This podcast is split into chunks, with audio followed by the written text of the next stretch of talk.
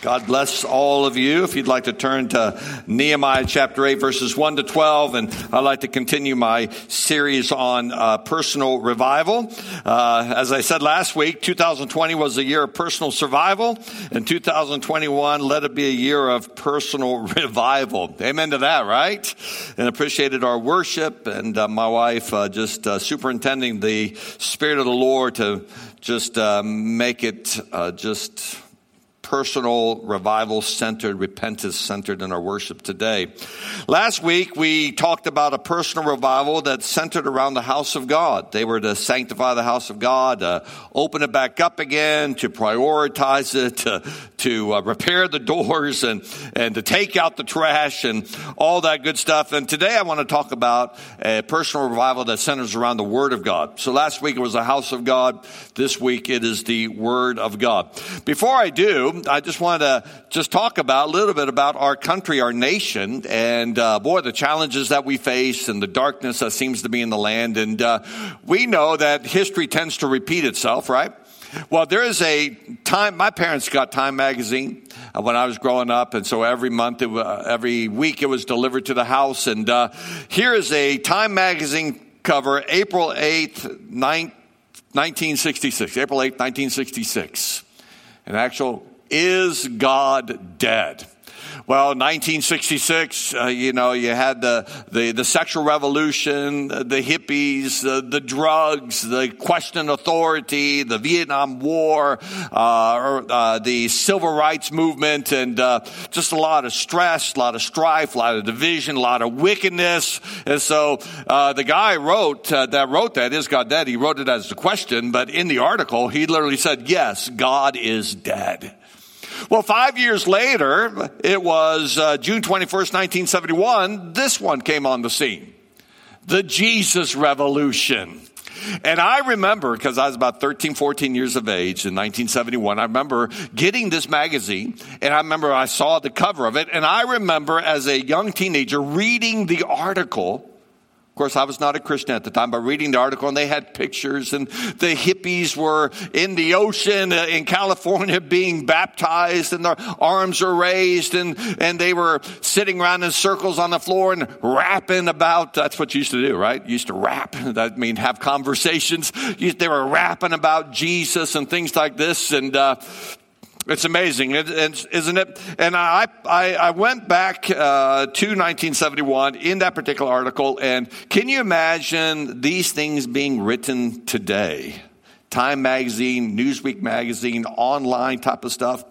He is indeed, uh, the article says, as the words of this wanted poster from a Christian underground newspaper demonstrate, Jesus is alive and well and living in the radical spiritual fervor of a growing number of young American, Americans who have proclaimed an extraordinary religious revolution in his name. Their message, the Bible is true, miracles happen, God really did so love the world that he gave his only begotten son. In 1966, Beatle John Lennon casually remarked that the Beatles were more popular than Jesus Christ. Now the Beatles are shattered, and George Harrison is singing My Sweet Lord. The new young followers of Jesus listen to Harrison, but they turn on only to the words of their master. For where two or three are gathered together in my name, there am I in the midst of them. It is a startling development for a generation that has been constantly accused of tripping out or copping out with sex, drugs, and violence. Now embracing the most persistent symbol of purity, selflessness, and brotherly love in the history of Western man, they are afire with Pentecostal passion for sharing their new vision with others. Fresh faced, wide eyed young girls and earnest young men badger businessmen and shoppers on Hollywood Boulevard near the Lincoln Memorial in Dallas, in Detroit, and in Wichita, witnessing for Christ with breathless exhortations. Their lives revolve around the necessity for an intense personal relationship with that Jesus and the belief that such a relationship should condition every human life. They act as if a divine intervention guides their every moment and can be counted on to solve every problem. This was the Jesus movement where God began to save these young people. And I remember as a 13, 14 year old sitting down in my house because we got that, that subscription to Time Magazine. I remember reading that article and I remember thinking this was crazy. I didn't understand it. What's this all about? Little did I know, five years later, at the tail end of that Jesus movement revival, my wife and I got saved got saved at the very end of that revival. It was happening in the church that we got saved in. Young people were flocking in. We were having coffee houses and rapping about Jesus and uh, all that good stuff. And God saved me out of a life of rock and roll and drugs and uh, did a marvelous, marvelous deliverance in my life. And uh, boy, I tell you what, history repeats itself. Deja vu. Is this not what we need here in America? The rise of secularism and atheism and Marxism and sex and drugs and violence and this and that. And uh, we think, well, this might just be the end of the Americas we know it. And I want you to know that God, just back like He did back in the late 60s and in the 70s, He began to pour out His Spirit and radically transform lives. Hallelujah.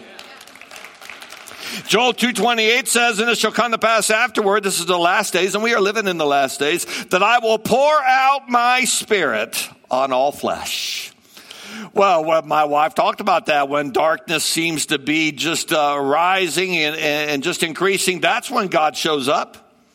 I ministered a, a number of months ago on this, talking about how at Cornerstone this just needs to be a Jesus thing. And I talked about how it's not a black thing, it's not a white thing, but it's a Jesus thing, right? It's not a Democrat thing or a Republican thing, Republican thing, but it's a Jesus thing. It's not a mask thing or a vaccine thing, but it's a Jesus thing. Well, let's read Nehemiah chapter 8, verses 1 to 12. I, I titled this message, Revival at the Watergate. Last week we talked about revival that centered around the house of God and prioritizing that and setting that apart and cleaning it out, cleaning out the trash and repenting and getting right with God and how every revival always brings about a recommitment to and a love for the house of the Lord. Well, today we're going to talk about the Word of God. I love the scriptures. I love the scriptures. Nehemiah chapter 8 verses 1 to 12, it says, Now all the people gathered together as one man in the open square that was in front of the water gate. That's why I called it the revival at the Watergate. And they told Ezra the scribe to bring the book of the law of Moses, which the Lord had commanded Israel. So Ezra the priest brought the law before the assembly of men and women and all who could hear with understanding on the first day of the seventh month. Then he read it from the, then he read from it in the open square that was in the front of the water gate. So he's reading the scriptures from morning until midday. That's 6 a.m. to 12 noon, six hours. Six hours. Six hours they stood attentive to the reading of the Word of God. That's why this is a revival, you see. Before the men and women and those who could understand, those that could understand would be children that could understand the reading of the Word. And the ears of all the people were attentive to the book of the law. So Ezra the scribe stood on a platform of wood which they had made for the purpose, and that's why, you know, in churches, the, the altar area where the preacher preaches is raised up. It's because of this verse. So Ezra the scribe stood on a platform of wood which they had made for the purpose, and beside him at his right hand were all these people. And verse 5, and Ezra opened up the book in the sight of all the people, for he was standing above all the people. And when he opened it, all the people stood up. That's why many ministers say, let's all stand for the reading of the word of God because of that passage of scripture. Verse 6, and Ezra blessed the Lord, the great God, and all the people answered, Amen, Amen, while lifting up their hands. And they bowed their heads and worshiped the Lord with their faces to the ground. And Joshua and all these people, the Bible says the Levites helped the people to understand the law and the people stood in their place. So they read distinctly from the book in the law of God and they gave the sense and helped them understand the reading. And Nehemiah, who was the governor, Ezra the priest and scribe, and all the Levites who taught the people, said to the people, This day is holy to the Lord your God. Do not mourn nor weep, for all the people wept when they heard the words of the law. The words of the law are the first five books of Moses. All right, Genesis, Exodus, Leviticus, Numbers, and Deuteronomy. And of course, in that, there's a charge to obedience, and in that, there's the warnings of disobedience. And, and they realize as the, as the law was read that they had fallen short, and they're under the conviction of the Holy Spirit. That's why they're weeping. And then in verse 10, then he said to, what, to them, Go your way, eat the fat, drink the sweet, and send portions to those for whom nothing is prepared. For this day is holy to our Lord. Do not, do not sorrow, for the joy of the Lord is your strength. So the Levites quieted all the people, saying, Be still, for the day is holy. Do not be grieved. And all the people went their way to eat and drink, to send portions, and rejoice greatly because they understood the words that were declared to them. Well, there was a need for revival. Nehemiah obviously is a book about the rebuilding of the walls. If you read the book of Ezra, that's the rebuilding of the temple, which was about 140 years earlier. So by the time we get to Nehemiah chapter 8, the walls have been built, the temple had been rebuilt. They were well structured, they were well defended, they were well organized. But obviously, going into Nehemiah chapter 8, the people lacked a spiritual passion.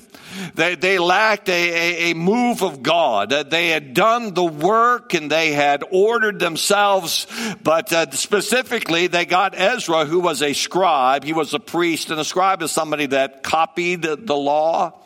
And because they were priests that copied the law, and because of that, many times they were the ones that taught the law because they knew it so well. And they got this Ezra, and he said, We want you to come and we want you to read the word of the Lord to us. We realize that we need more than just walls and more than a temple and more than safety and more than well government. We need somehow for God to be in our midst.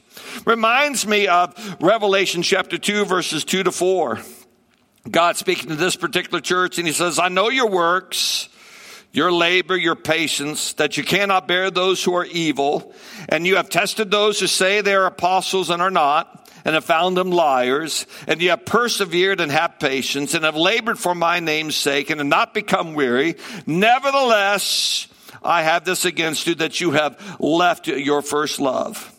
Well, this church, this is the church at Ephesus, had worked labored, persevered, endured patiently, maintaining doctrinal purity, yet they had left their first love.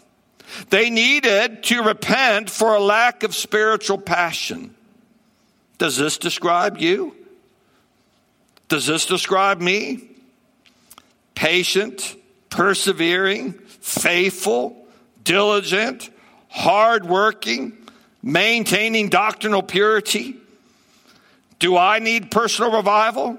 Do you need personal revival? They did in Nehemiah chapter 8. They did in Second Chronicles 29. What about Cornerstone in 2021? What about you and what about me? Do, do we need personal revival? Have you left your first love? If you left it, you got to reclaim it. You got to go back to it. You got to re engage with it, right? Well, I think I need a personal revival. There were steps taken here in Nehemiah chapter 8 that led to revival. It says in Nehemiah chapter 8, verse 1 Now all the people gathered together as one man in the open square that was in front of the water gate. And they told Ezra the scribe to bring the book of the law of Moses, which the Lord had commanded Israel. So the steps that led to revival for this group of people was this. Number one, the people gathered. Number two, the people gathered together as one man. Number three, the people gathered together as one man to hear the word of the Lord. And number four, the people gathered together as one man to hear the word of the Lord at the Watergate. And those are the four things, that the steps they took. The people gathered. Let's take a look at step one. They gathered. Chuck Swindoll says this In every genuine revival in history, two major things have always appeared. First, there has always been the proclamation of Scripture. Second, there's always been the responsive mobilization of God's people. We talked about this last week, a revival that, that, that, that centers on the house of God. There is no personal revival without that gathering together. That's why I think church is essential. You know, and in this in this culture with the pandemic, you know, this business is essential and that business isn't essential, and and a lot of governors did not deem churches essential, and those said they try to limit this or that. And uh, but I believe the church is essential because our faith is so important to us, and the Bible commands us to gather ourselves together, and the First Amendment guarantees us the right to gather together, right, and to exercise the freedom of religion and so I believe that uh, what we're doing today is essential and should be recognized as such by government authorities. Whether they do or they don't, that's up to them, but that's where I stand. And I can tell by your clapping, that's where you stand as well. Acts 4 23 and 24 says, And being let go, they went to their own companions and so there we are, Peter and John, after being beaten and threatened, being let go out of uh, out of uh, their captivity. They went they went to their own companions, and so there they are gathering together, right? And reported all that the chief priests and elders had said to them. So when they heard that, they raised their voice to God with one accord. So the idea of gathering, gathering, and that's where it starts here in Nehemiah chapter 8. The people gathered. The Bible says they gathered together as one man. So they gathered together in unity. It's one thing to gather together. And when you gather together, you bite and devour one another and you chew on one another. You know, uh, I tell you what, that grieves the Holy Spirit. Strife and division grieves the Holy Spirit. Anger grieves the Holy Spirit. I want you to know that, that God will not move freely among his people if when we get together, we make other things more important than the Lord, loving God and loving one another. Those two great commandments. You agree with that, don't you? Don't shout me down with that strong amen. You agree with that, don't you? Uh, thank you. They gathered together in unity as one man, the scripture says. In Psalm 133, how good and how pleasant it is for brethren to dwell together in unity, for there the Lord commands the blessing.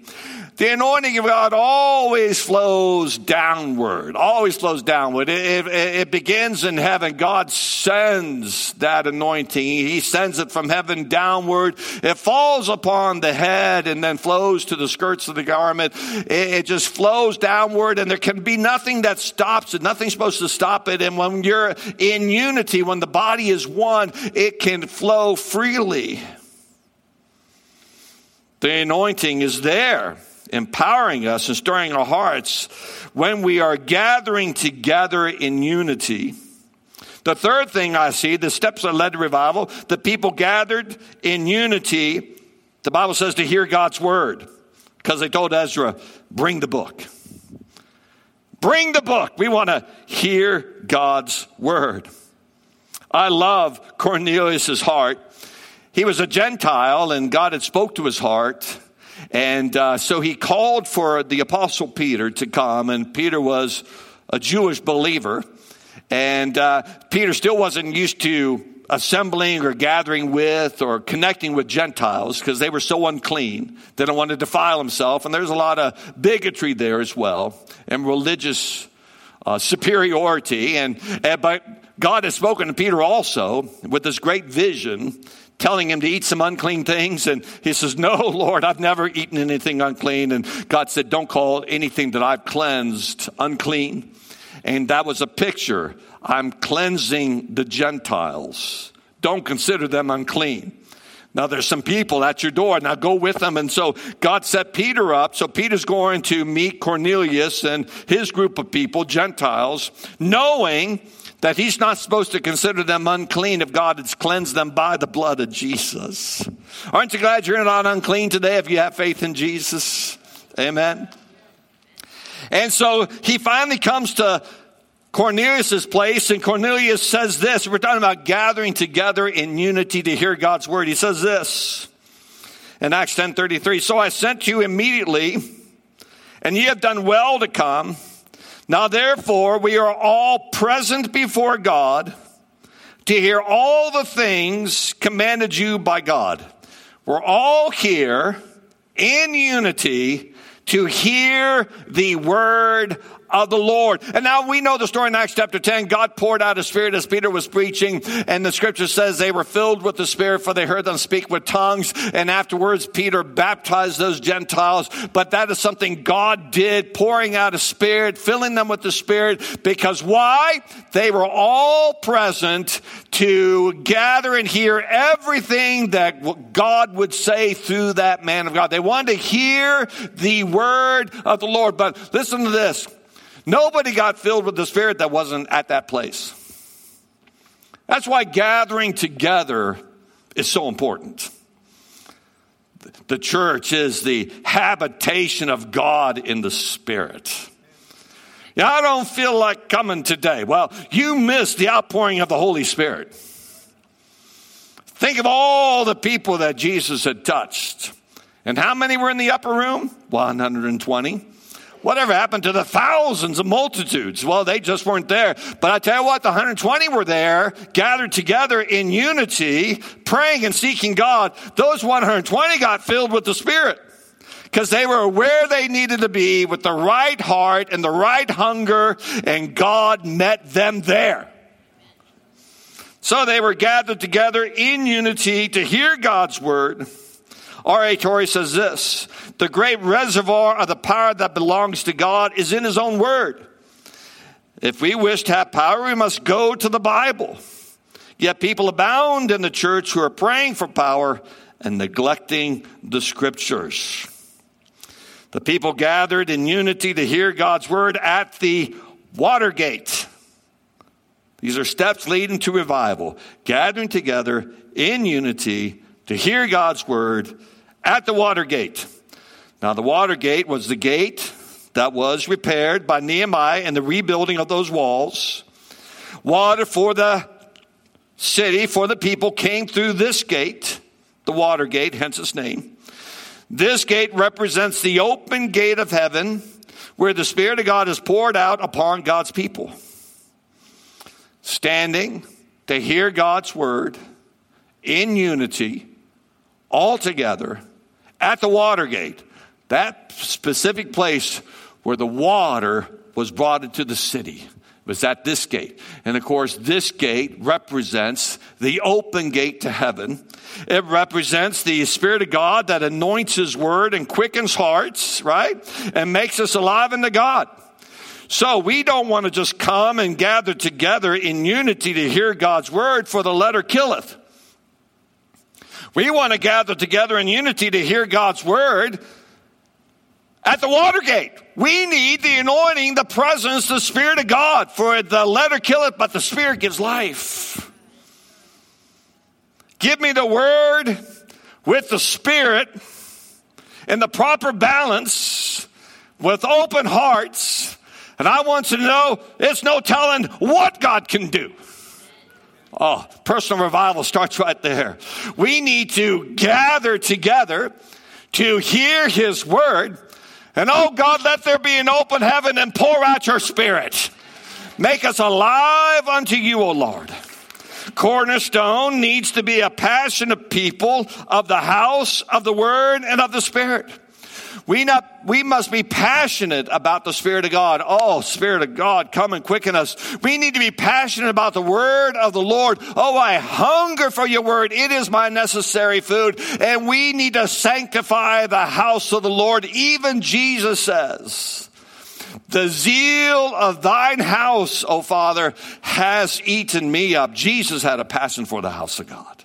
That's why he cleansed the temple because he had a passion for the house of God. Oh, Jesus, come by your spirit and cleanse my temple. Make me alive unto you, O Lord. And oh God, sweep through the people of this church and cleanse our individual lives and make us alive unto God so that this house called Cornerstone might be filled with the presence of God, filled with people of God that are alive unto God with a first love for Jesus Christ. Somebody say amen to that.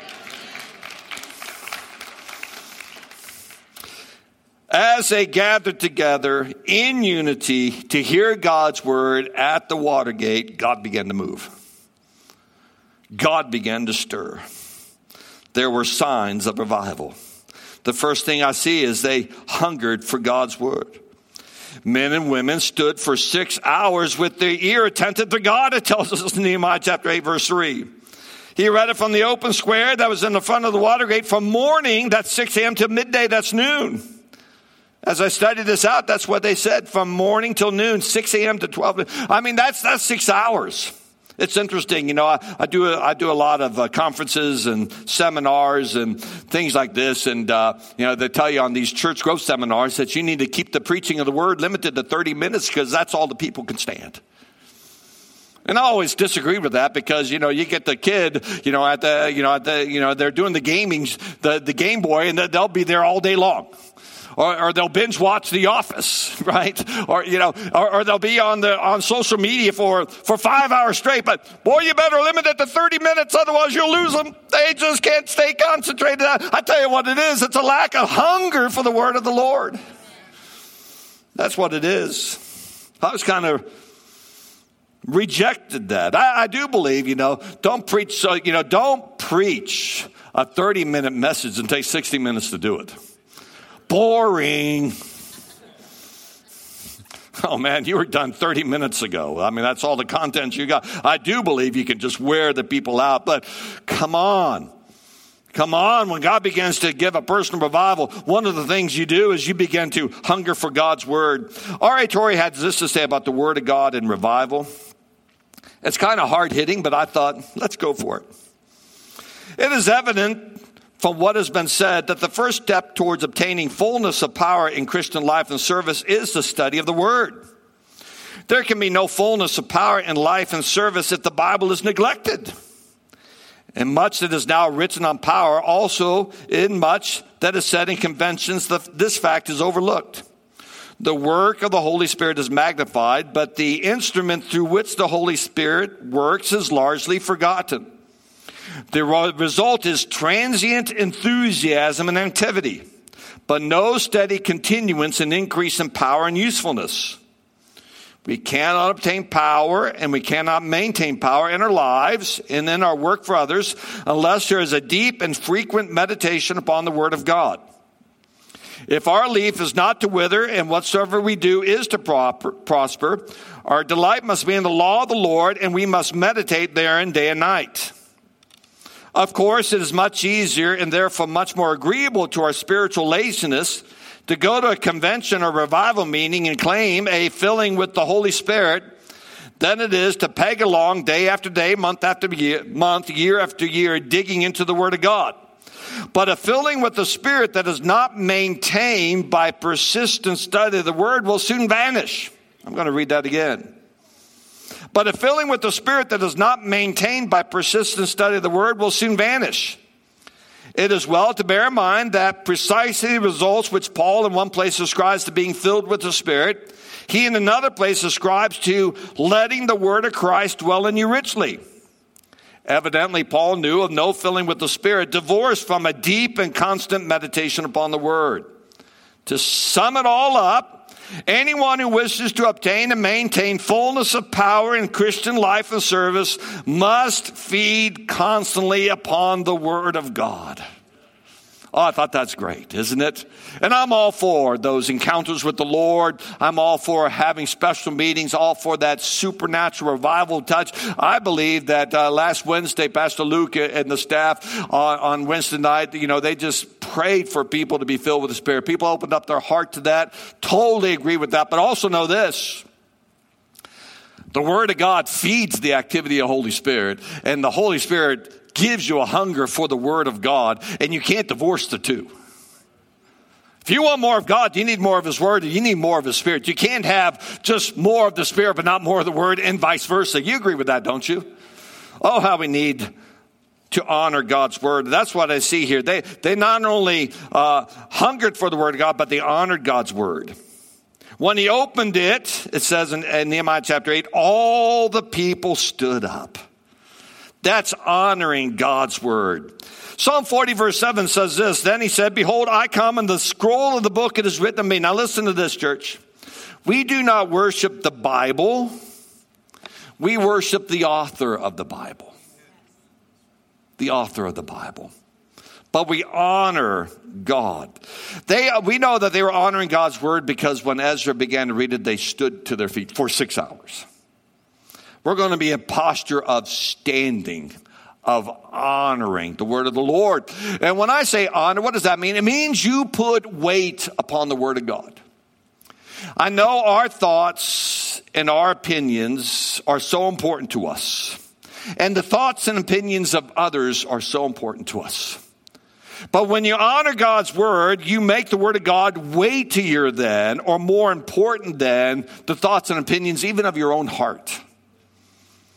When we say we honor the Word of God is, is we elevate it. What the Word of God teaches, what the Word of God instructs. We say, I believe that and I will stand upon that. And if my thoughts and feelings contradict that, then I will humble what I think to the authority and truth of the Word of God. Now that is honoring God's Word.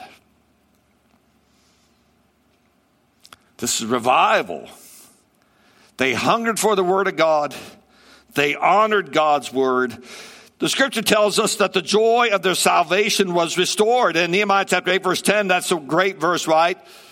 says the joy of the Lord is your strength. And it's interesting, as, as, as Ezra reads the, the scriptures for six hours and, and the Levites were there and they were interpreting it and making it easy to understand because the word of God needs to be taught. It's challenging. It's a big book. It's a deep book, and it's a challenging book. I've made it a lifetime of studying of the Word of God, and, and, and I'm not an answer man. I get stumped by it sometimes. Pastor, what do you think about this? I'll get back to you on that one, all right? I'm just going to get back to you on that one. It, it, it, we need to be taught the word of the Lord, and so they're teaching it, they're teaching it, they're reading it, they're letting people understand, and, and all of a sudden conviction is coming upon them. They realize we are not living up to the commands of Scripture. And uh, Old Testament law had a heavy price to pay. And uh, no wonder we were taken into captivity. No wonder the temple was destroyed. No wonder we lost our land. But God has brought us back to the land and we rebuilt the city and we rebuilt this temple and we're the people of God again. And boy, we better get our act together. We, we, better, we better get our act together. And they began to weep because up until this point, their act still wasn't together. So they began to sorrow and to weep under the conviction of the Holy Spirit. Hmm. That's something, isn't it? I got this quote here. It's wrong to rejoice when sin has conquered you. And also, it's wrong to weep when your sins are forgiven you. And I think that's where they got to to this point. All right, enough weeping, enough sorrow. Let's start rejoicing in the goodness of God. God has forgiven us. God has turned his face back to us. His hand is now upon us. Let's start doing this. Our God is with us. So put away the weeping. No more weeping. You've done enough of that. And uh, Ecclesiastes says there's a time to weep and a time to rejoice. There's a season for everything. And, uh, you know, and the idea of personal revival, you know, let's repent. Let's clean out the garbage. Let's get rid of the junk. Let's make the first thing the most important thing, and that's our love for Jesus. Let's prioritize the house of God. Let's prioritize the word of God. Let's get our life back together. Let's return to our first love. Let's do that. And I guarantee you, the joy of the Lord will be restored in our lives. You know, Psalm, uh, David prayed in Psalm 51. This is after his grievous sin of adultery and murder. He says, restore to me the joy of my salvation. God does not want us always to be sorrowful, always to be scourged, always to be weeping, always to be heavy hearted. He, he wants us to serve him with gladness, with gladness. Are you discouraged? Is your soul cast down? Do you feel the heavy hand of God upon you because things aren't right between you and God? David talks about the hand of God being heavy. Heavy, the heavy hand of God. You know, the hand of God is upon you, He anoints you, but sometimes it's a heavy hand. And, and uh, when it's a heavy hand, you feel depressed. Because he's dealing with things. And like I say, there's seasons for that, right? The Bible says, For whom the Lord loves, he chastens. But the Bible talks about, let that have a great work in you, but he'll bring you out of that and restore to you the joy of your salvation. Let's not stay weeping. Let's not stay discouraged. Let's not stay dark or heavy hearted. Let's do business with God.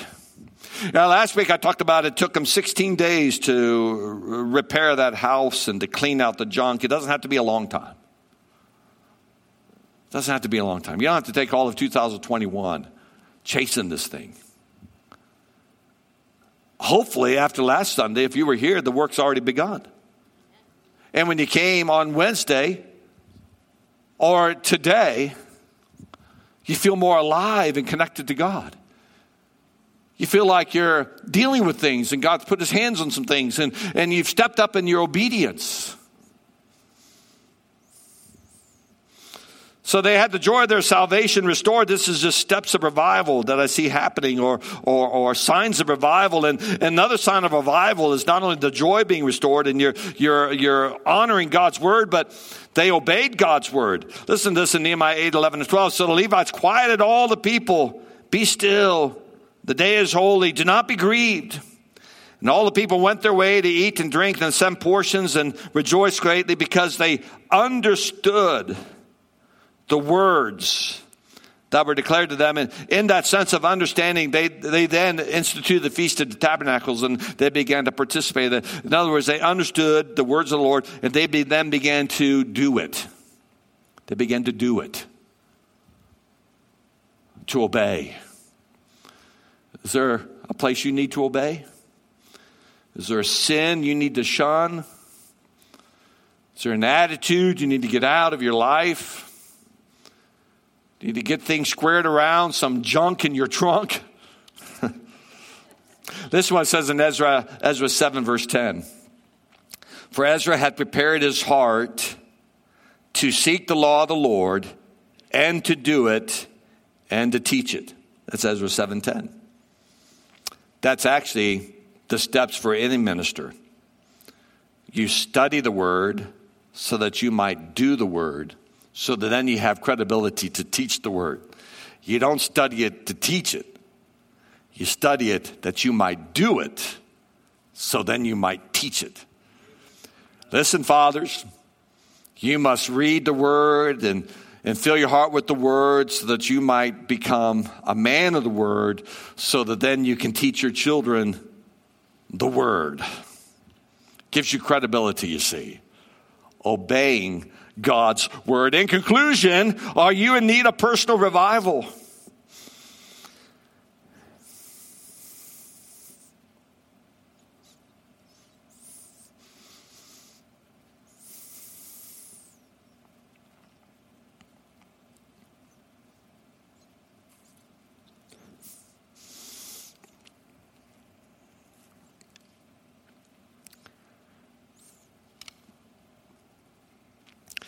My wife can talk and, and cry at the same time, but my throat's sealed shut. I, I just can't do it. I just have to wait for that feeling to pass. Are, are you in need of personal revival? Do you need a fresh hunger for God's word? Do you need your joy renewed? Do you need to repent and obey?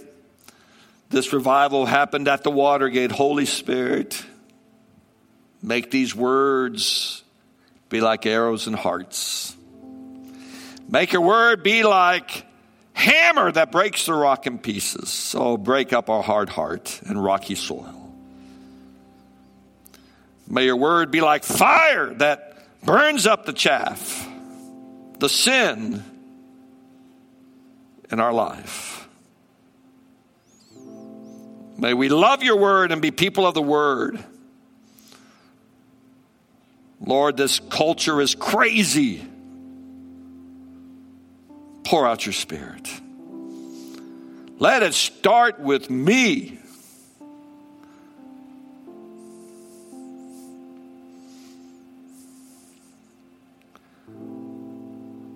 Oh, Jesus, how I love you, how I love you, how I love you, how I love you.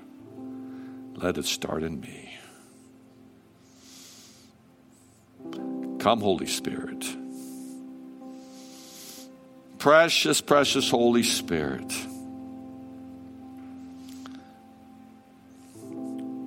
We return to our first love. We return to the house of the Lord. We return to your word. We open up our heart for your Holy Spirit to be like fire and to be like wind and to be like that fresh oil and that beautiful dove transforming our lives. 2020 was tough and challenging and difficult. Lord, we repent of anger and fears and discouragements and distractions and being caught up in the politics of it all and choosing sides. Lord, we just turn from all that. Lord, we want different, better. We want better. I want better, Lord. Lord, I pray for personal revival for me. Thank you, Lord, that you've begun this work in me. Lord, I pray for my congregation, your people, O oh Lord, that there be personal revival. If you need, uh, if you'd like to, and you feel comfortable, please come to the altar and you can stand or kneel. If you're not comfortable doing that, you can just make an altar right where you're at. If you want to honor God by standing to your feet, if you want to kneel before the Lord, you can just sit there. That's fine as well. Just just open up our heart to the Lord. Let's just call on the name of the Lord and take advantage of the move of the